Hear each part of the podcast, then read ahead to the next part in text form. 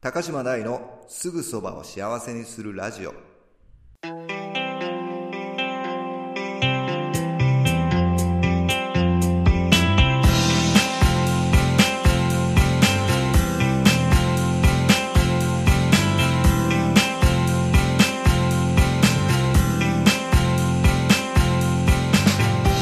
こんばんは高島大です。高島大のすぐそばを幸せにするラジオ。今日が最終回となります。最終回のラジオでは、えー今から約12年前に出会ったある詩をお届けさせていただきたいと思います。この詩の作者はノーマ・コーネット・マレックさん。アメリカ人女性である日突然10歳の息子さんを亡くしその悲しみの思いを綴った詩です。この詩は佐川睦美さんという方が和訳をされサンクチュアリ出版さんから書籍化もされています。タイトルは「最後だと分かっていたなら」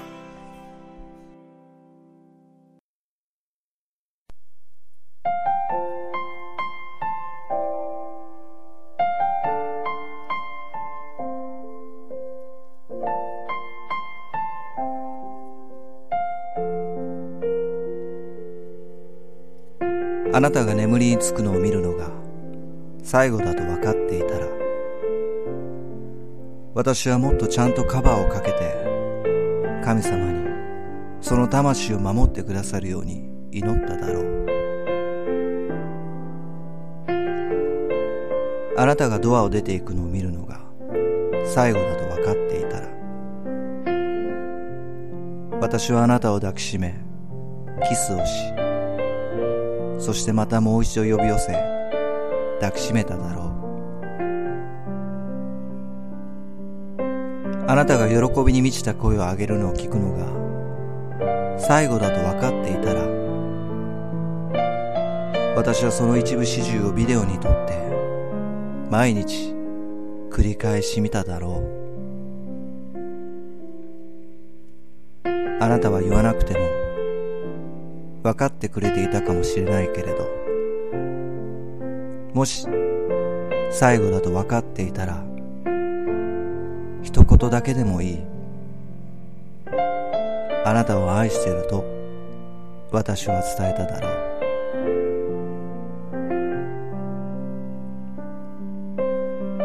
確かにいつも明日はやってくる。でももしそれが私の勘違いで今日で全てが終わるのだとしたら私は今日どんなにあなたを愛しているか伝えたい。そして私たちは忘れないようにしたい。若い人にも年老いた人にも明日は誰にも約束されていないのだということを愛する人を抱きしめられるのは今日が最後になるかもしれないこと。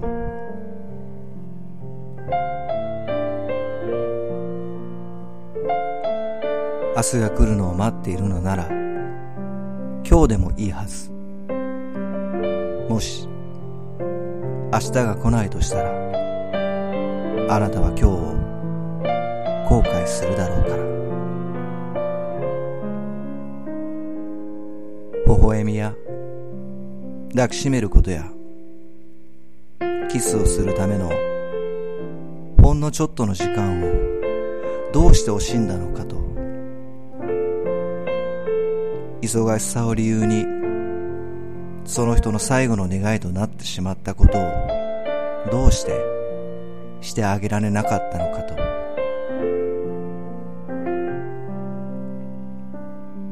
だから今日あなたの大切な人たちを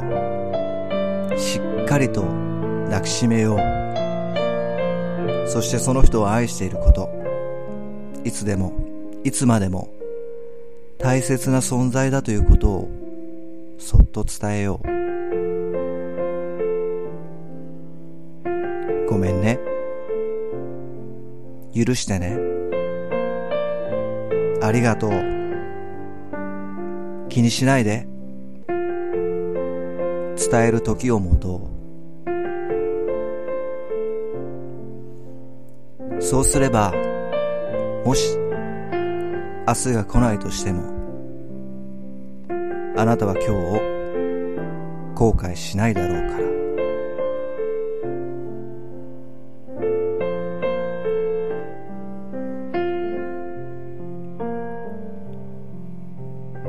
これまでご経験されてきたことや今置かれている状況によってきっと捉え方も感じ方も様々だと思いますがこれは決して過去を振り返り後悔するのではなく今目の前にいる大切なその人を見つめしっかりと抱きしめ大切にしてあげてほしい。そんな切なる思いがこの詩には込められているように僕は感じました。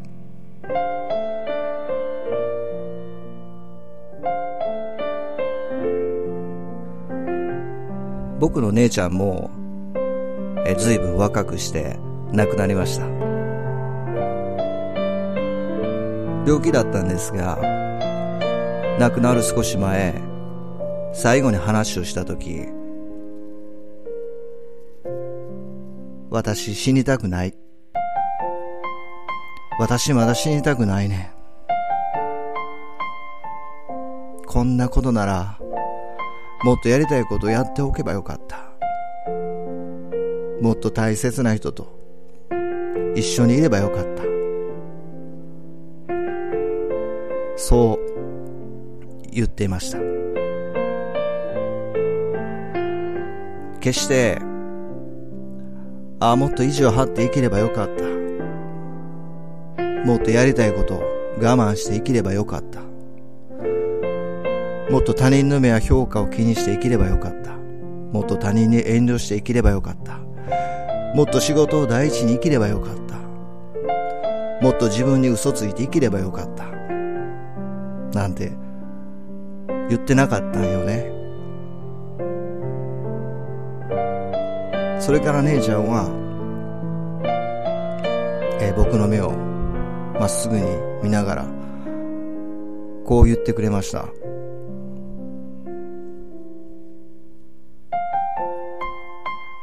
大、あんた、やりたいことやってるか？もし、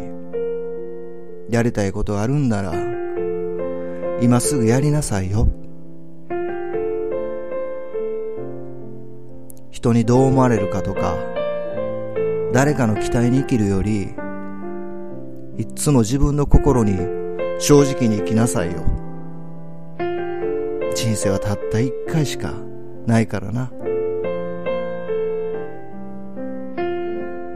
あんた好きな人はおるんか？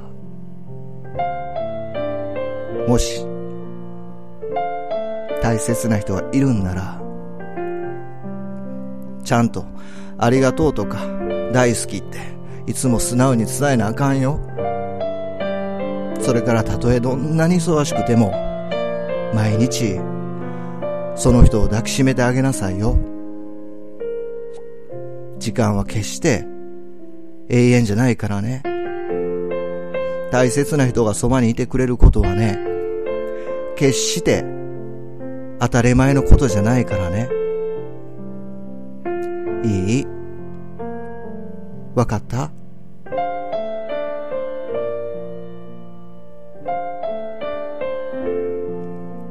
もう6年も経ちますが、あの時の姉ちゃんの言葉が今も心に残っています。ほんま情けない話やけど、それまでの僕は、自分がやりたいことよりも、いつも他人にどう思われるかばかり気にしていました。自分が本当にしたいことより、いつも人が気に入ってくれそうなことばっかり選んでいました。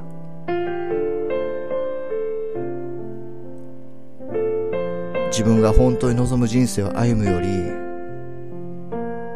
失敗しない人生。傷つかない人生。恥をかかない人生。誰かの期待に応える人生を歩んでいました。いつも恥ずかしさや意地を張ることを優先し大切な人にありがとうや。ごめんなさいを素直に伝えていませんでした。大切な人を抱きしめることよりもいつも小さなプライドばっかり握りしめていました。目先の感情に流され取るに足らないことにうじうじと悩み小さな正しさにこだわっては誰かと戦いどうでもいいことやものばかりに心を奪われくだらないことやものに時間とお金を使い今目の前にある本当に大切な人や物やことを今この瞬間大切にすることをいつもサボっていました。今は仕事が忙しいから今はお金がないから今は余裕がないから今は自信がないからそうやってもっともらしい理由を並べては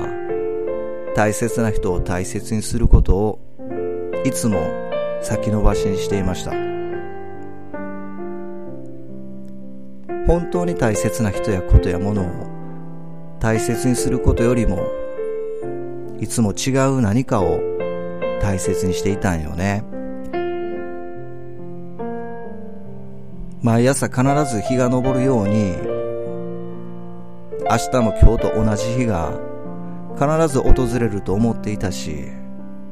明日も明後日も来年も再来年も5年後も10年後も当たり前のように今日と変わらぬ明日が来て大切な人は変わらずそばにいてくれてその人を大切にできる機会はきっとまたあると思ってました。だけど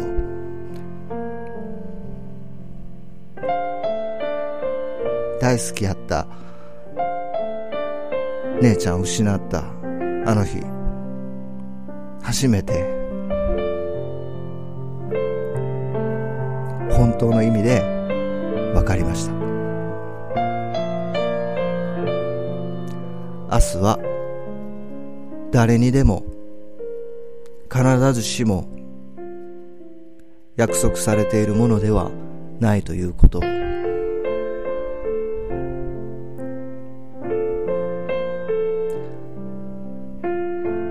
それからはたとえ誰かに何か思われようと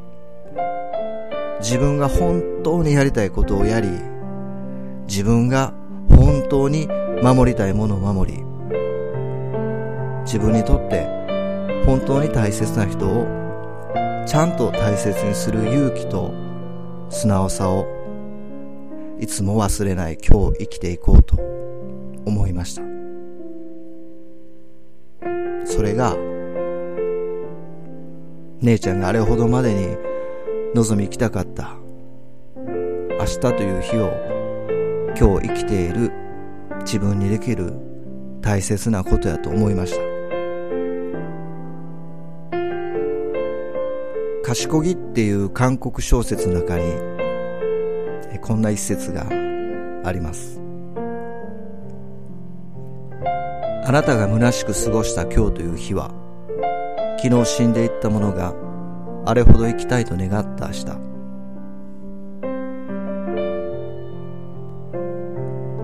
悲しいことやけど世の中には明日も生きたいと願いながら昨日亡くなっていった人がいる。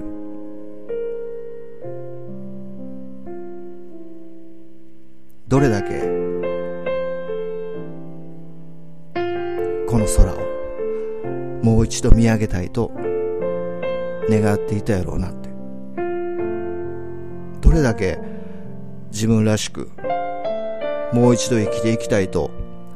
願っていたやろうなどれだけ大切な人のことをもう一度抱きしめたいと願っていたやろう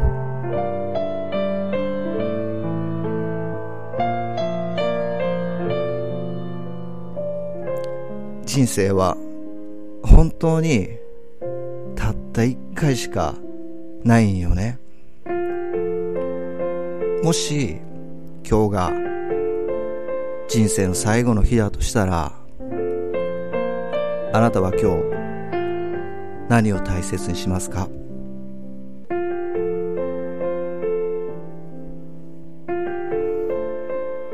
なんか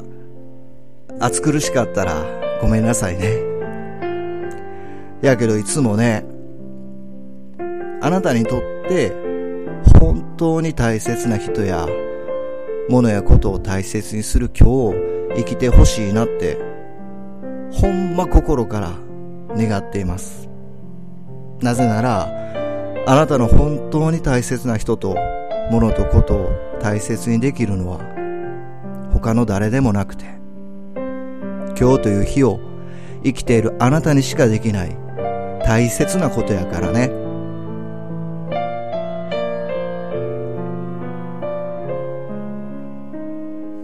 最後に